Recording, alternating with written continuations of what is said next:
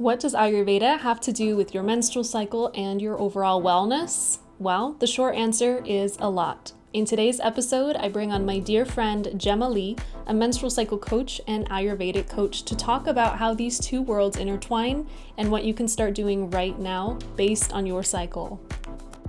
Welcome to the Cyclical Podcast. I'm your host, Cassandra Wilder, and I'm a naturopathic doctor and the leading expert in women's cyclical health and menstruation. Let's get started. Hey, gorgeous friends, welcome back to the podcast. I got to bring on my lovely friend, Gemma Lee, all the way from the land down under, aka Australia, to talk about all things Ayurveda and the menstrual cycle on this week's episode.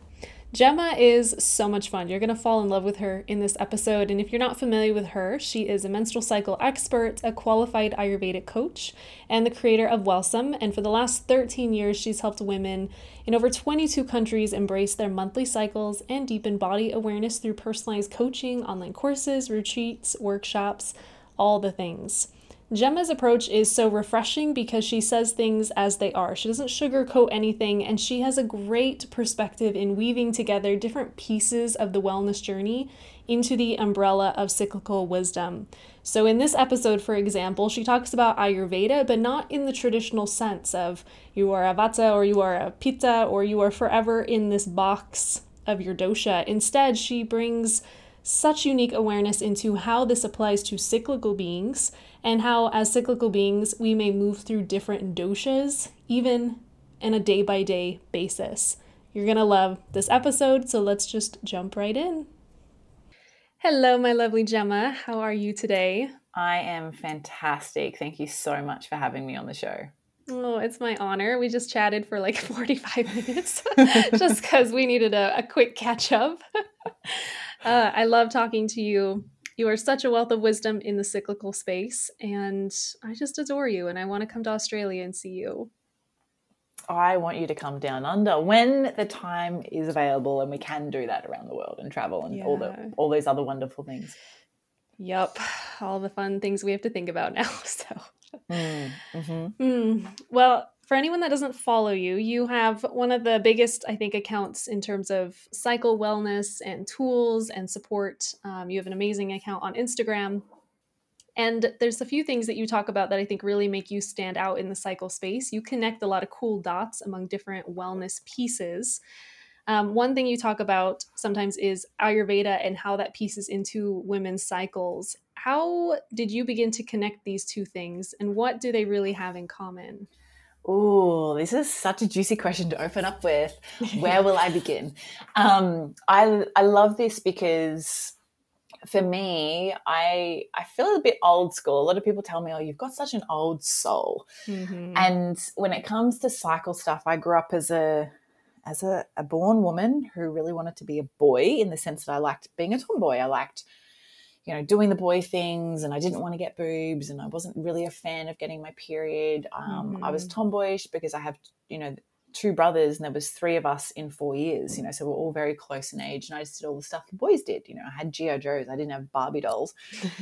And it's interesting because as I guess became a woman and I started progressing through being a lady, I was on the contraceptive pill, came off the pill, and was diagnosed with PCOS. Now, at that time, I was already studying a lot about health. So my background in nutrition started, like 16, 17 years ago. I feel really old when I say that, by the way.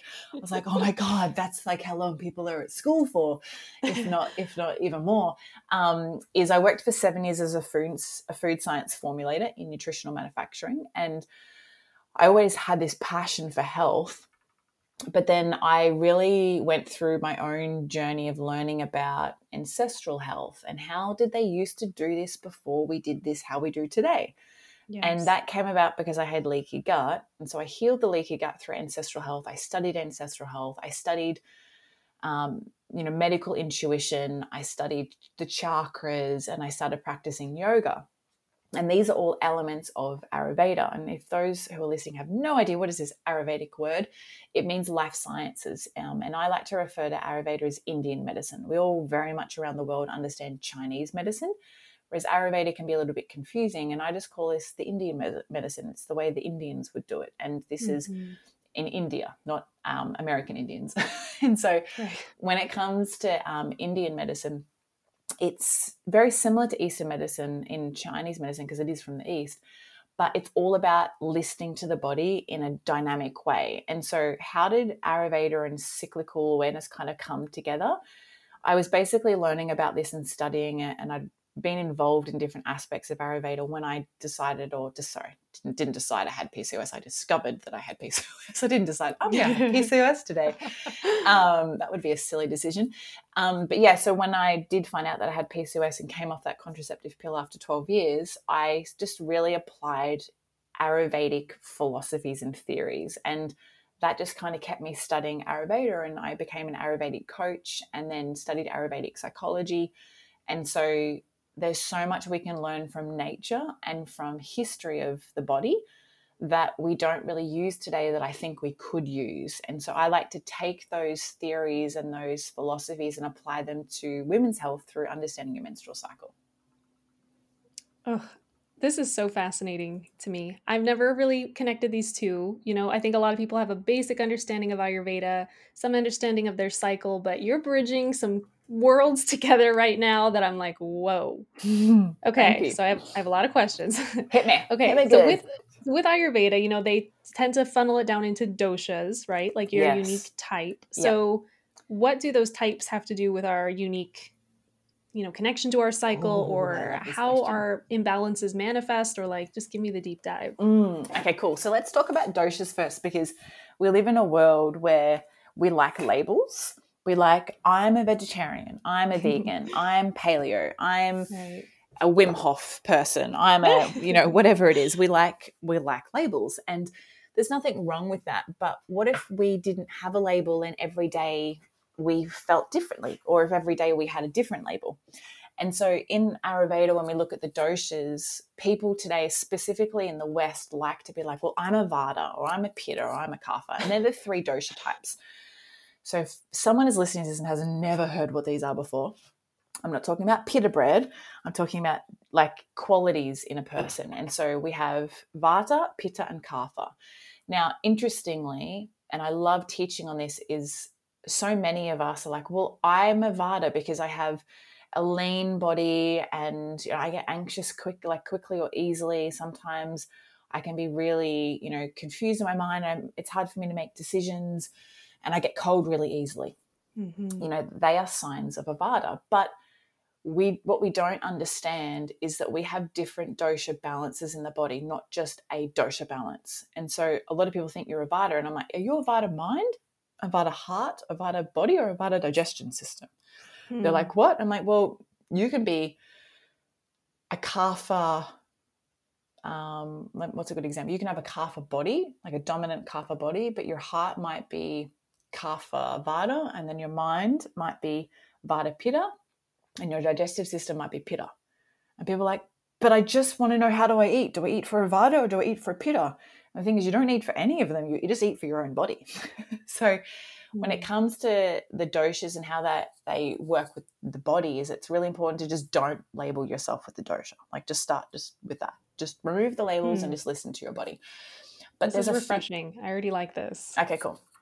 Because I know before I really learned about, and I started, like, the first time I saw an Ayurvedic shaman, an Ayurvedic doctor, was in 2011 or 2012. So this was like 10 years ago. God, I feel old when I say these things. I'm not that old. I just feel like I've been doing it for a very long time. And yeah, it kind of, I was just intrigued, you know, when you just got this interest and you're like, oh my God, I want to know more, and how do they do this, and how does this work? With the doshas, at the time I was like, well, I'm a Vata, and traditionally I am. I'm 6 foot tall. I'm generally a lean person. I'm always cold. It can be the middle of summer and it can be literally like 100 degrees Fahrenheit and like 35 degrees Celsius, which is much the same, and I will still be cold. You know, I still don't like being in the shade. I want to be in the sun. Mm-hmm. And so I'm like the lizard, you know, I like being in the sun, or the snake. My partner says, you got such a cold heart. And so, ouch. Yeah, because I always like the sun. And when it comes to the doshas, I was like, well, I'm a Vata. But it turns out that I'm not just a Vata. I'm also a Pitta, and I'm also a Kapha. And we have all three doshas in our body. So the question is, well, as a woman who has three different, you could call them personalities or I guess unique body types, if you have all three of these, you might be, say, 80% or 70% Vata, 20% Pitta, and 10% Kapha, right? So there's always going to be one or two dominant ones, but you are all things. So if we're all things on one day, and then every single day of a menstrual cycle is different, because if you think about it, we only bleed 12 to 13 times in a calendar year. It means we only ovulate up to 12 to 13 times in a full calendar year. And on average, we menstruate for like 450 days. No, hang on. We have 450 cycles on average, roughly, in our body, in our lifetime as a menstrual woman. How do we know what to do? And how do we understand that everything is going to always be different? And all those 450 cycles that we might have, they are generally going to always look a little slightly different. When you apply the doshas and understanding how the doshas work, and then look at, okay, well, my body's always different, then we need to look at the day and how the day works and how the day operates. And that's what I prefer to do. So when we look at the doshas, I like to let's just scrap what we are and what we can be. And I hope you're I haven't lost anybody here, because when we look at the doshas, we have a different timing scale throughout the day. So they have the doshas during the daylight and the doshas during the moonlight. And there is specific hours of the day that highlight the doshas. Now, which is so fascinating. So we go from 6 till 10 is Vata time, and then 10 till 2 is Pitta time, and then 2 till 6 is Kapha time. Hang on. Did I get that right? I think I got that right. Yeah. Mm-hmm. So when we look at that, we can go, okay, well, how can I live in accordance to my doshas if we really want to be connected with Ayurveda? And I think as a woman, knowing that Ayurveda was generally created by man, and there's no scriptures that say that women create it, because back then women didn't write scriptures. It was males who were the writers, not women. So it's very hard for us to look into history, to look at the history of menstruation and, documentation of menstruation, because women didn't write, men wrote. So we understand that mostly it was males who created the dosha profiling, and their bodies are different to a woman's body. So how do we apply the dosha profiling to a woman? Does that make sense? Yes, totally. This actually makes more sense than I would have thought it would, because like you said, so many things are set up for male biology. They're very rigid. They're very structured. They're if you're a Vata for life. You don't change doshas. Mm-hmm. And you're adding in this flexibility that is our biology as cyclical beings. So, ooh, girl, this is speaking to me. Mm-hmm. Thank you. And it makes sense. And it's a lot of the times when I do work with clients or inside the Well Women Academy that I teach, it's like a homecoming. It's like they're coming back into their body and they're like, oh my God, it's like I'm learning stuff that I've already known, but I just didn't know that I knew it. Yes, we're just remembering. Yes, it is a remembering. And it's interesting because the one thing I love about Ayurveda is it's all about flow and allowing. Nothing is static and nothing is the same. So if you think about that in terms of a menstrual cycle, one of the greatest things our cycle can teach us is allowing and just surrendering, and that every day is going to be slightly different, and we might have a different hormone balance, we might have a different nutritional need, we might have a different physical desire, we might have different libido, we might have different moods or emotions. And knowing that every day we're moving like the ocean is always moving, we can apply Ayurvedic theories and philosophies in allowing, because in Ayurveda they teach you that you are never the static or the same, you're always in motion. And one of the greatest teachings that I love in Ayurveda, and I think it's one of the greatest, is they have these 10 qualities, these Mahagunas. And when we look at these Mahagunas and the qualities, it's like opposites balance, and opposites balance, but they also create stability in someone's life. So if you feel too cloudy in your head, you need to gain more clarity. If you feel too cold in your body, you need to add more heat. If you feel too thick, you need to add thinness. So maybe don't eat thick foods or hard to digest foods, eat thinner foods, which is more like liquidy style foods. And it's the same with movement. We can either be static or we can be mobile. And one of the greatest things about these balancing qualities and Ayurveda is it's all about mobility. And that's not movement through your body, but it's mobility in allowing yourself to flow through your day. So if you're like, oh, well, I had this planned for dinner tonight and this is what's going to serve me on day 22 of my menstrual cycle, and then all of a sudden something else happens in the day and that aggravates your mind, and therefore because your mind's aggravated, your digestive system is aggravated. It's about allowing flow to change and pivot what your meal plan was for dinner. Does that make sense? Totally. I feel like I'm like losing people who are listening to this. To me, it makes total sense, but I'm like, am I painting the picture properly? Because normally I like to use my hands. Everyone listening though is so intrigued by their cycle. They're like, they're eating this up. They're in it. Mm-hmm. So I guess just to make it more practical for people, you had mentioned, you know, we move through these different doshas throughout the day even. So and kind of how our bodies are shifting on a minute by minute even basis. Practically, how can we use that to our benefit? Yeah. Exactly. How can we use that to our benefit? And and you would see this in your own clients, and not like we have, I guess you could say, similar clientele, and they all want to work on their menstrual cycle, mm-hmm. is that one of the most important things is connecting with your cycle and cycle tracking. Would you mm-hmm. agree? Oh yeah. It's like step one.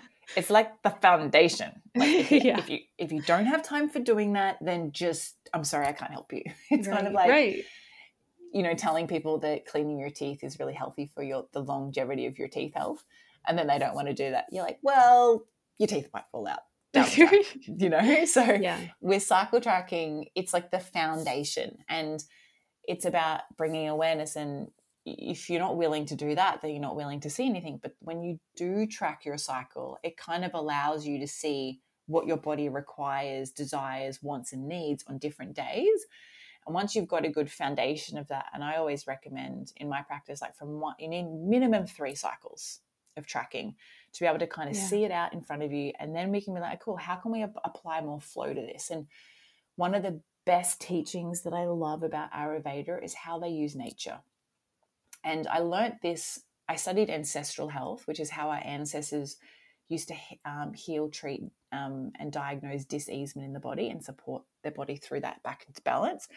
So I studied that first, and then I went into Ayurveda, and I was like, not everything, but a lot of the things I was learning in Ayurveda, they covered in ancestral health. And so these are from 2 different aspects of the world, like locations, but they have such a similar representation. I was like, so really nature always had it right, and we're the ones getting it wrong. Yes. So how can we go back to nature? And so one of the things that I love about my teachings, without, you know, being a bit egotistical, is that everything relates to nature. And I like drawing it all back to, okay, well, what can we learn from nature with that question that you're struggling with your body? And to give an example of what that means and how we can learn from that is, I love this analogy that I created about trees and wind, is that often when people have a challenge in their health, and it could be anything, it could be a migraine, it could be a shoulder pain, it could be digestive challenges, bloating, it could be period pain or fertility, it could be anything literally, is that have you ever seen a tree fight against the wind? You know, like the tree like pushing itself, like, you won't blow me over, you can't do this, just stop it. Like trees don't do that. Yeah. Exactly. So when your body is talking to you and blowing on you, it's blowing on you the wind of challenge, the wind of migraine, the wind of period pain, the wind of digestion, bloating, the wind of cramping, the wind of back pain, whatever it is. Are you fighting against that and pushing against the wind? Like, are you swimming against the current, or are you surrendering and allowing yourself to be like, okay, I'll listen, I'm listening, okay. What did you say? It's one of the greatest things that I love to teach, is that nature always has the answer. We just have to look to nature for that first. I really like this, how you're bringing it back to surrender, checking in, listening, honoring how we're feeling in the moment, because probably honestly what you and I teach our clients and our students more than anything is how to actually pause long enough to really hear what our own body is telling us to do. Totally. And it's like, when I say it out loud, I'm like, is that revolutionary? But it is. It really is. And it's something that we forget how to do, and we almost need someone to teach us how to connect again. Totally. And so sometimes we can just be so disconnected with the world because we live in a world that's disconnected. So we become disconnected because everywhere and everything around us is disconnected. And one of the best examples of that is mobile phones. Yeah. You know, how connected are we with the people around us? How connected are we with how we eat our food? Are we on our phone? Are we on our food? How connected are we when we're driving? Are we distracted? How connected are we just in general? And it sounds funny. I have a podcast too called the Well Woman Podcast. You've got a podcast, and we put podcast episodes out there. But personally, I try to not listen to podcasts because I find them distracting.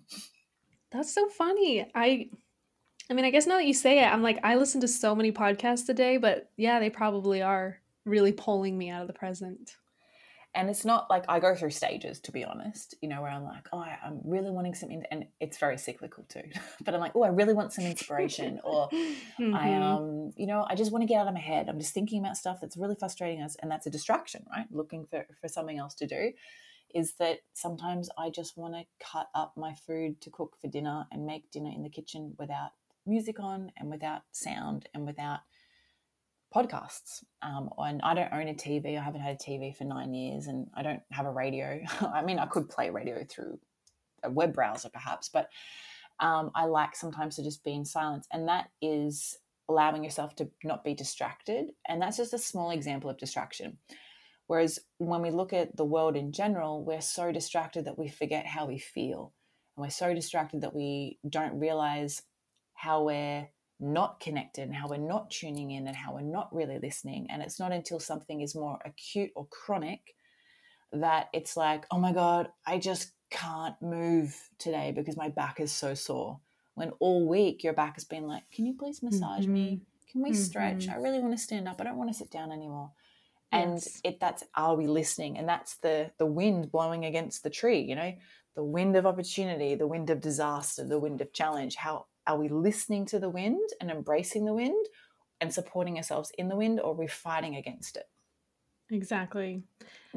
Very well said. I say that about symptoms and like the check engine light on your car. You know, like if you had the check engine light on for 5 years, then your car broke down on the freeway, like would you be that surprised?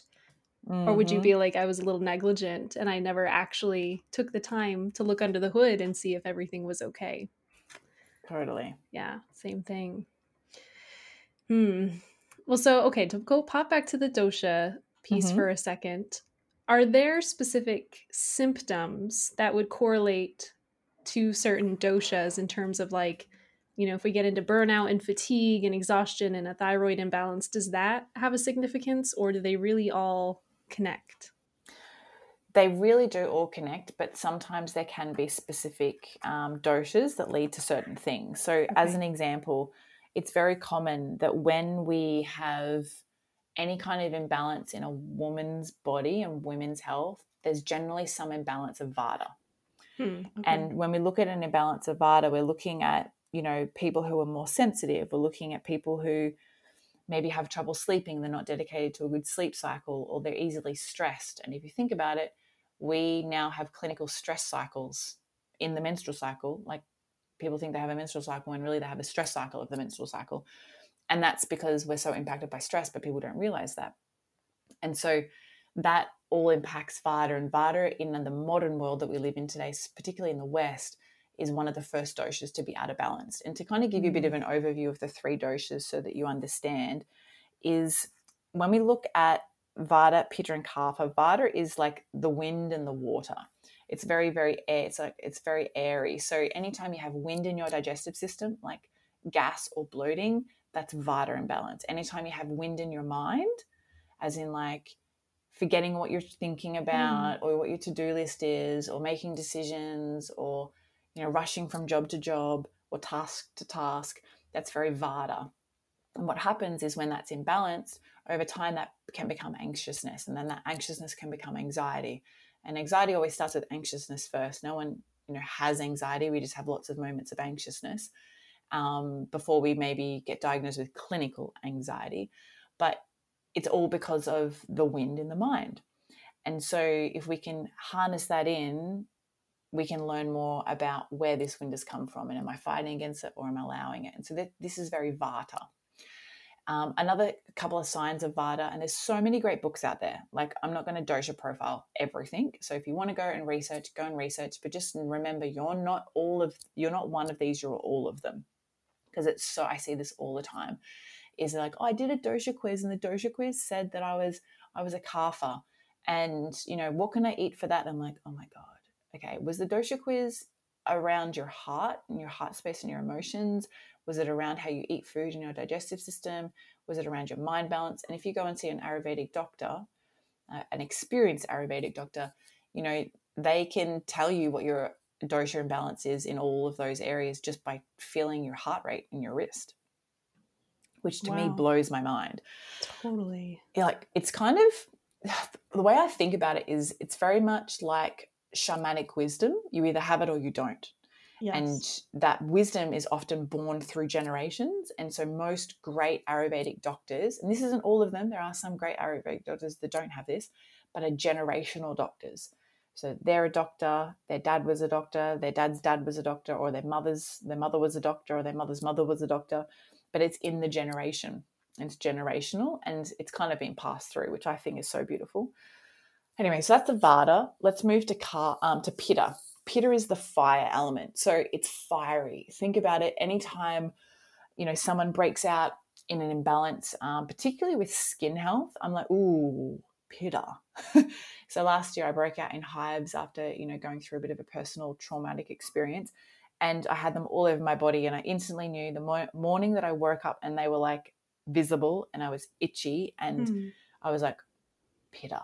I have too much fire in my body. My body's irritated. It's on fire, and it's on so much fire on the inside, it's coming out on the outside.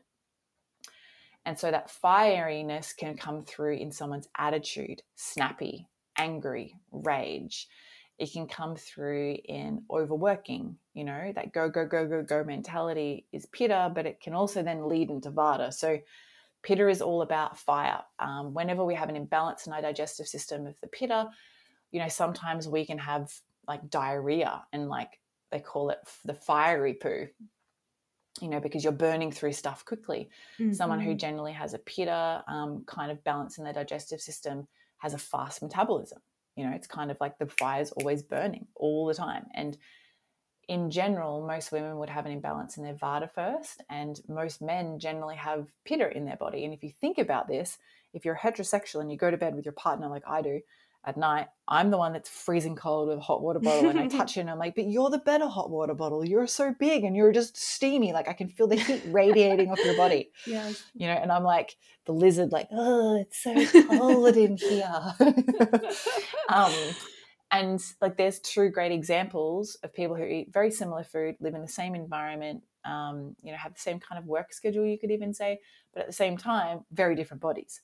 So that's more of a more of a Pitta, whereas a Kapha is more of a slower dosha. And I find Kapha gets a bit of a bad name because a lot of people are like, oh, I'm Kapha, I'm overweight, and I'm big boned, and I'm really dense, and my metabolism's slow. Mm-hmm. But Kapha is actually really important. Kapha is grounding.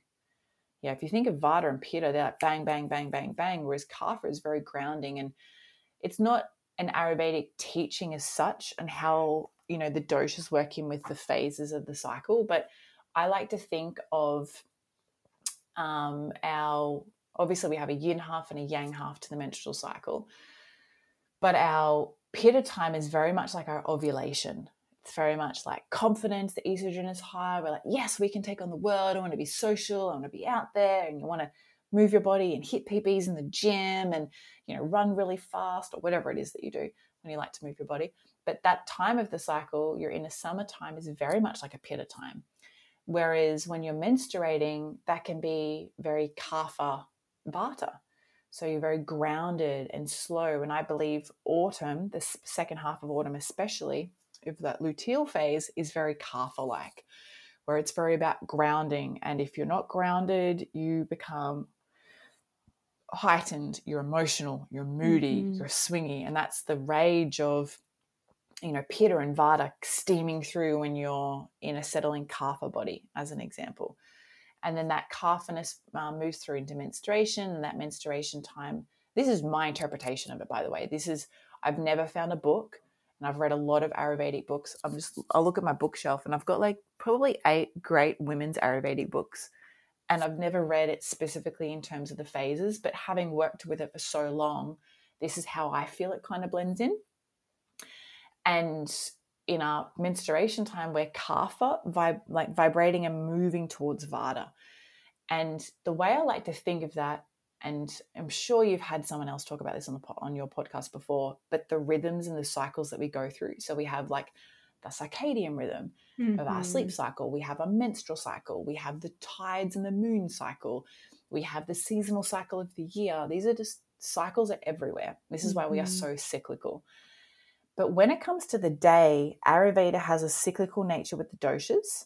So we go vata, pitta, kapha in the day, and then in the evening we go vata, pitta. Sorry, it's actually the wrong way around, Gemma. It's kapha, pitta, vata, and then we have vata, pitta, kapha. So when we look at that, I'm pretty sure that's the right way it is. I'm losing my mind. I'm talking about so many things. But anyway, with those, like the doshas move around the day. In our menstrual cycle, the doshas move around the cycle. So if you think about it, we know that the 4 phases of the cycle are very different from each other. Would you agree? Very. I mean, like the seasons, you can't compare winter and summer. Totally, you can't. So when you're looking at that is you understand that, okay, so every season is different, and in Ayurveda we look at different dosha types require different support, knowing that we are all doshas, that one day we might be more vata, one day we might be more kapha, one day we might be more pitta, and that's totally okay because we're cyclical and we're always ebbing and flowing. We're not static, we're mobile.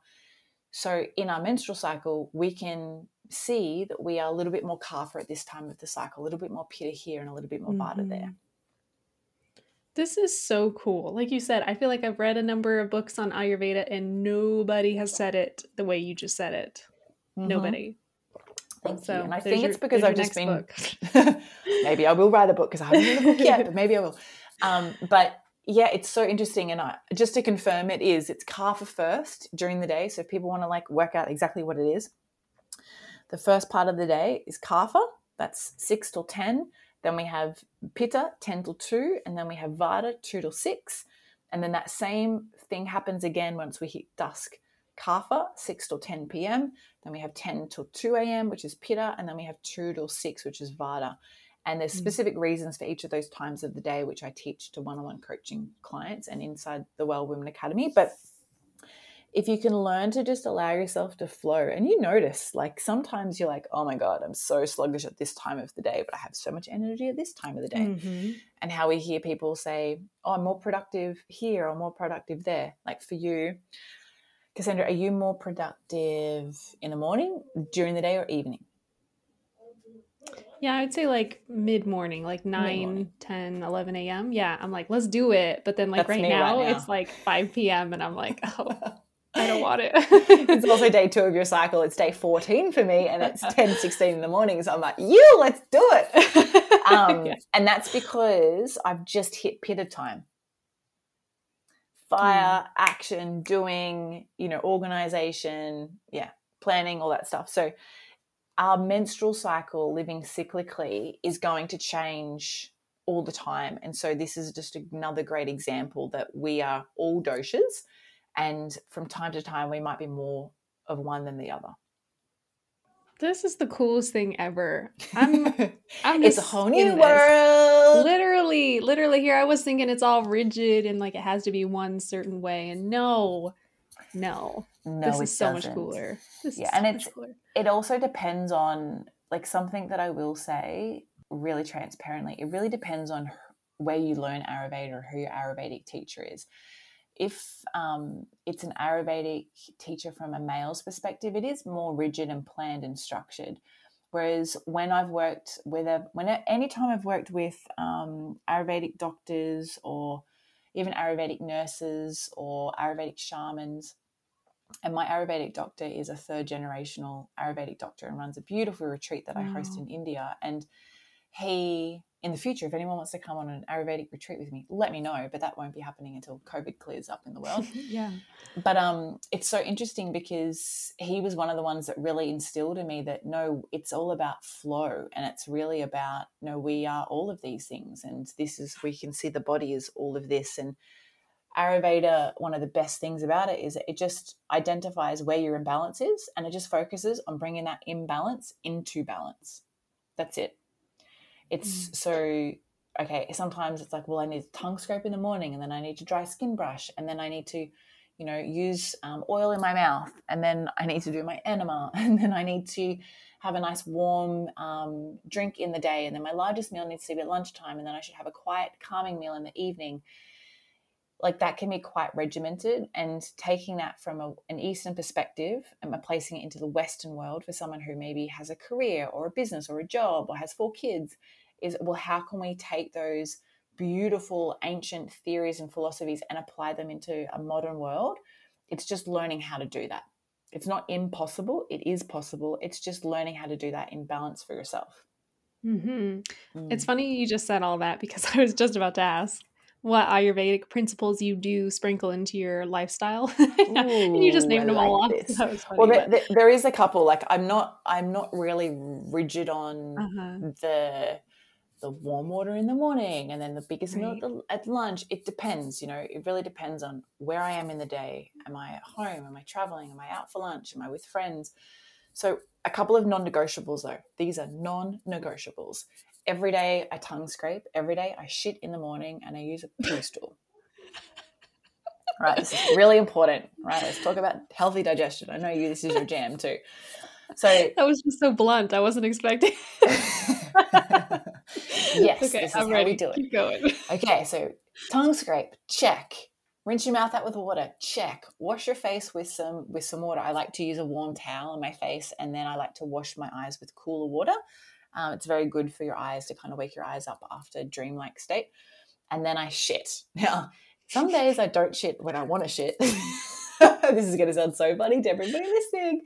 But, you know, exiting your bowels in the morning is really important. And if you think about it, just before you wake up, especially if you wake up before 6 o'clock, which is encouraged before the sun. So one of the things in Ayurveda is very much living with the sun. So we rise with the sun and we set with the sun. It's very ancestral too, but we generally have more needs in our life. So we kind of push ourselves to go to bed at 10 o'clock instead of going to bed at 6 or 7, right? So I like to definitely rise with the sun. So that's another Ayurvedic thing that I do is I rise with the sun. But when it comes to digestion and poo is that your digestive system is going from Vata time to Kapha time at 6 a.m. It's got a transition, and Vata time is all about elimination. And so I like to eliminate my bowels in Vata time, which is between 2 a.m. and 6 a.m. So I'm normally up at like 4:30, maybe 5 o'clock. Wow. And my general practice, sometimes it changes, is I wake up, I'll do my tongue scraping, I'll do my poo, I'll do my face stuff, and then I will sit for meditation. And, you know, I do all of that in my Vata-like state. So this is when we're in the Vata mind, very creative, visualizing. We have active dreaming at this time. So for me, that's my favorite time to meditate, or I'll meditate later in the afternoon, which I don't generally like to do because it breaks my flow of my day. But they're just some really easy things to do. Now, I mentioned dry skin brushing. The biggest things that happens in my life, and this blends into menstrual cycle awareness and cyclical health, is the temperature of your food. In Ayurveda, they're very good about understanding the temperature of your food and your liquids and your drinks. So for me, I generally don't eat anything cold. So what that means is I have a smoothie like once a month, as in once a cycle. When I'm in my inner summer, I'm like, hell yeah, I'm going to have a smoothie. Whereas I don't like to have cold things because it dampens my digestive fire. And knowing that I've had leaky gut in the past, a gut imbalance, you know, doing that dampens the strength of my digestive system. So I want to have a strong digestive system so I have good morning poos, right? So I make sure that I really allow myself to, you know, continue to have warm meals throughout the day. And if I do have something that's from the fridge, I generally take it out, sit it on the bench in the kitchen for a little bit until it kind of gets closer to room temperature, and then I'll eat it. It's also different between outer summer and outer winter. It's winter for me right now, so I definitely don't want cold things. I want to have more warm tea, like I'm sipping on a tea right now. I want to make sure that I've got warm liquid in the morning. So they're probably the biggest things that I do on an Ayurvedic basis, along with moving my body every day. So in Ayurveda, they love to kind of recommend going for a light walk after you eat.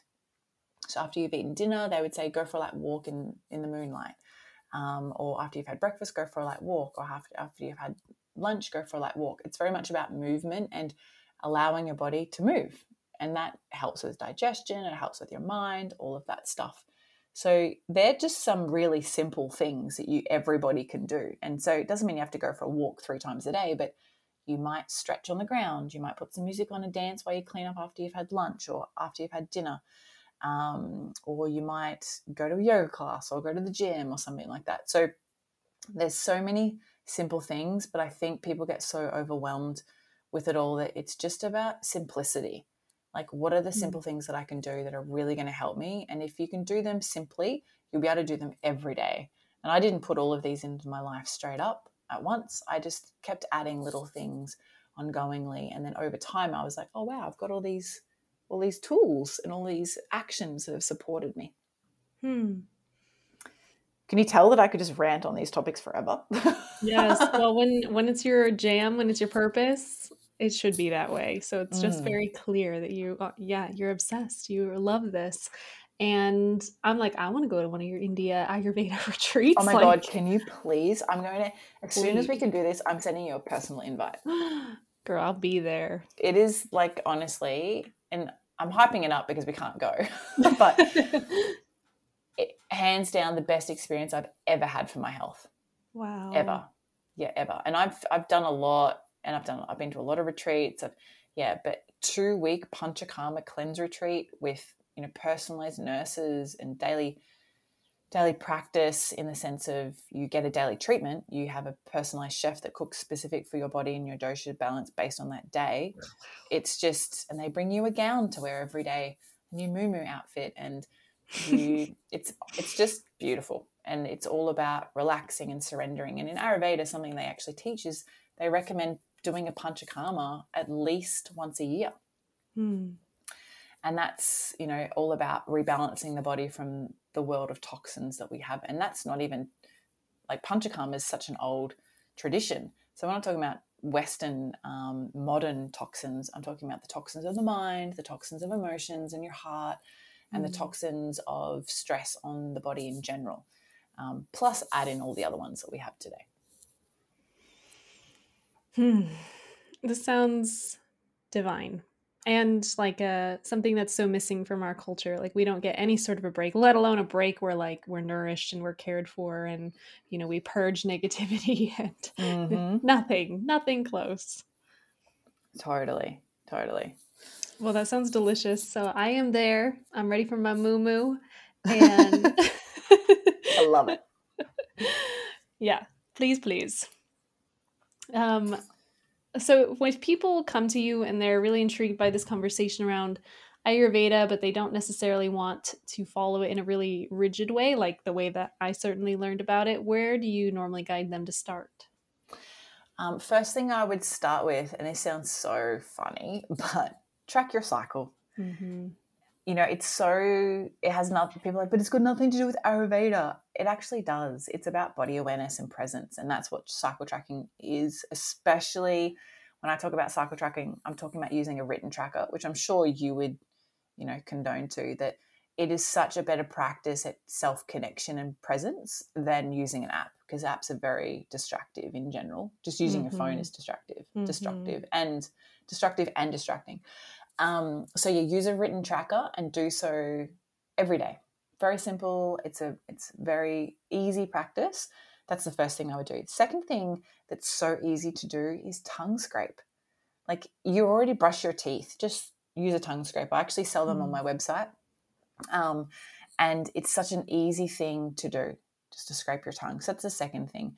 The third thing to integrate is I would like you to start exploring food and liquids at room temperature. So what that means is no water out of the fridge or out of the cooler machine at work, or the bubbler that's cold in the whatever building that you're in, or directly out of the fridge with food. As I'd like you to just have an awareness of like, wow, I eat a lot of cold foods.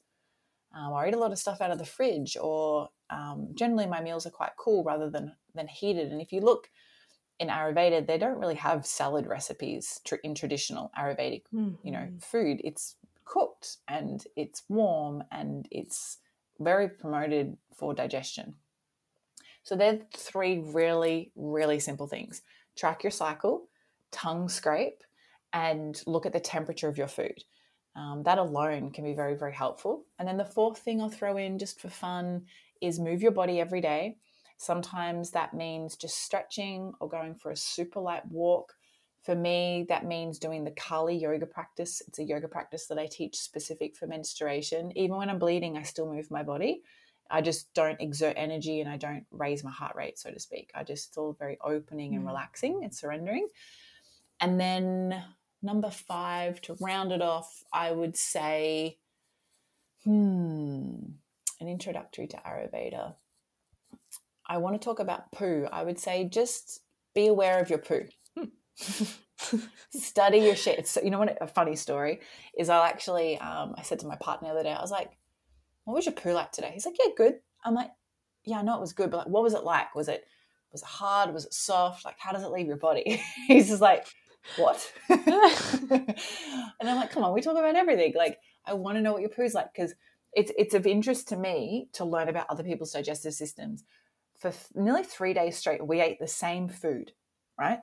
So we had the same breakfast, lunch and dinner and snacks. We shared the food, and I was interested to be like, okay, how does my digestive system differ to his digestive system based on the same food? It's actually a very interesting experiment. Anyway, he was a bit grossed out by it, and he's like, look, I don't even look at my poo. I was like, well, maybe you should start, because that's what I teach. And he's like, okay, well, I'll describe it to you. I'm like, or you could just, he said to me, oh, I could just take a photo. I said, oh, you could just let me look at it before you flush. And that was a joke for everybody listening. That was a joke. But it just goes to show that one thing we can individually do is be the child who's inquisitive about their body. Your shit will tell you a lot about your health. It'll tell you whether you have a fast digestive system, a slow digestive system, whether it's struggling, whether it's in fight or flight, whether it's in panic, whether it's challenged. You can learn a lot about your body and your health in your poo. You can also learn a lot about your mastication and how well you chew your food in your poo. Yeah. So the last thing I would say would be study your shit, because in Ayurveda, they really hone in on the gut health. Whereas in Chinese medicine, they really hone in on liver health, and they work really beautifully together. Like, I call the gut and the liver like bananas in pajamas, B1 and B2. Like, they work together. Yes. Like best friends. And that's one thing I love about both Eastern approaches to health. But in Ayurveda, it's all about gut health. And so gut health is reflected in your poo. And because I'm not asking you to cut your abdomen apart and look inside into your gut, I just want you to look in your poo. Or just look at your poo and then get to know what it's like. And wow, I actually only go to the toilet once a day, or only go every couple of days. That alone can teach you a lot about where you're at in your health. Totally. I like that you talk about poop so much, because, and I really should do a whole podcast on this, but it is one of those things no one talks about. And I can't tell you how often I do meet someone that's like, oh, I poop once or twice a week. And I'm like, and you're like, what? Me? I'm like, well, how do you feel? And they're like, bloated. I'm like, okay. Like, no shit, literally. No shit, feel bloated because you have no shit. Yeah. Oh, it just sounds so uncomfortable, but it really does. Study your poo, people. Peeps, study your poop. It's, and I say this on my podcast a lot, is that the reason why I talk about on my podcast poo, period, and sex. Like, they're the three topics we talk about. All episodes involve like one of those, or if not all of them, or two of them. Is because we all shit, and if we didn't shit, we would die. Literally, we would die. It's kind of like, imagine having a house where you never took out the trash or the rubbish, depending on where you live in the world. Yeah, well, some people binge those hoarder shows, so like that's what it looks like. That's what's going on in your body. That's what your digestive system is like. So poo, we all shit, and we've been shitting the whole time we've been alive, literally. From the day you came out, you started pooping. So we all know about poo. Periods, we all exist because of a period, regardless of whether you're male or female or however you identify, you exist because someone once had a menstrual cycle, and because of that menstrual cycle, you were conceived. Mm-hmm. Now, the other one is sex. Without sex, you wouldn't be able to be conceived. Now, I know that we can conceive today without sex, but the core essence of it is sex. And so it's such a natural thing. These three things are so natural. Why don't we talk about them? So I love chatting about these topics. Well, you were just born for this. You were born to talk about the things people shy away from. So let's talk about poo. And oh my God, the topics are just great. I love it. Yeah, no, you're so great, Gemma. You are fabulous. This has been such an amazing conversation. You've blown my mind. I've learned a lot. You're just a wealth of info, and you have so many cool things that you pull from to really offer such a comprehensive approach to cyclical health. So where can everybody find you, my dear? If you would love to learn more about me, I hang out on Instagram too, just like yourself. I'm at Wellsome, WELLSOME_Gemma Lee. And that's spelled Jema. But if you just go online and Google Gemma, Jema, two words, Gemma Lee, you'll find me. My website's wellsome.com. And if you would like to learn more about how I kind of teach and guide through coaching with, and you know, ancestral health, Ayurveda, and that approach to the menstrual cycle, all the info is on my website for coaching, or you can join the Well Women Academy, which is my group coaching signature program for menstrual cycles. Amazing. You're my fave. Just saying. Thanks, sis. I love this with you. I love chatting with you. You're the best. Thank you so much, everyone, for tuning in today. If you loved this episode or learned something new, or you're going to start tongue scraping, or you're going to check out your poop in the toilet tomorrow when you go, Gemma is here for it. So be sure to tag both of us on Instagram to let us know. Yeah, really. Just don't take a photo of your shit and tag us. Just describe it. You don't have to take a photo of your shit. I get too many of those when I do parasite cleanses with people. So yeah, I'm like, I don't need another poop picture, please. No, keep them to yourself. I digress. Or your partner. Thanks so much. Thank you for being here, friends, and we will see you soon.